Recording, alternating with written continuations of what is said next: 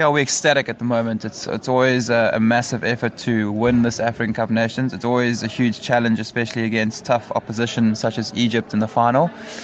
Um, and we didn't start well, but we showed great character to finish the game strong and get three very important goals and left us African champs.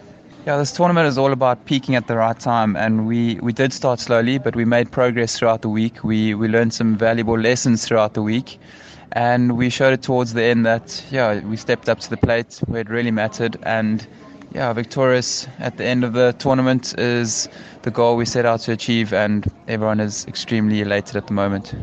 So the criteria that were set for us uh, by SASCOC were to make the final of the World League tournament in India in June which we did achieve and then to win this African Champs of Nations which we've done as well so we've met their criteria and we just wait and see um, until we get confirmation from the powers that be.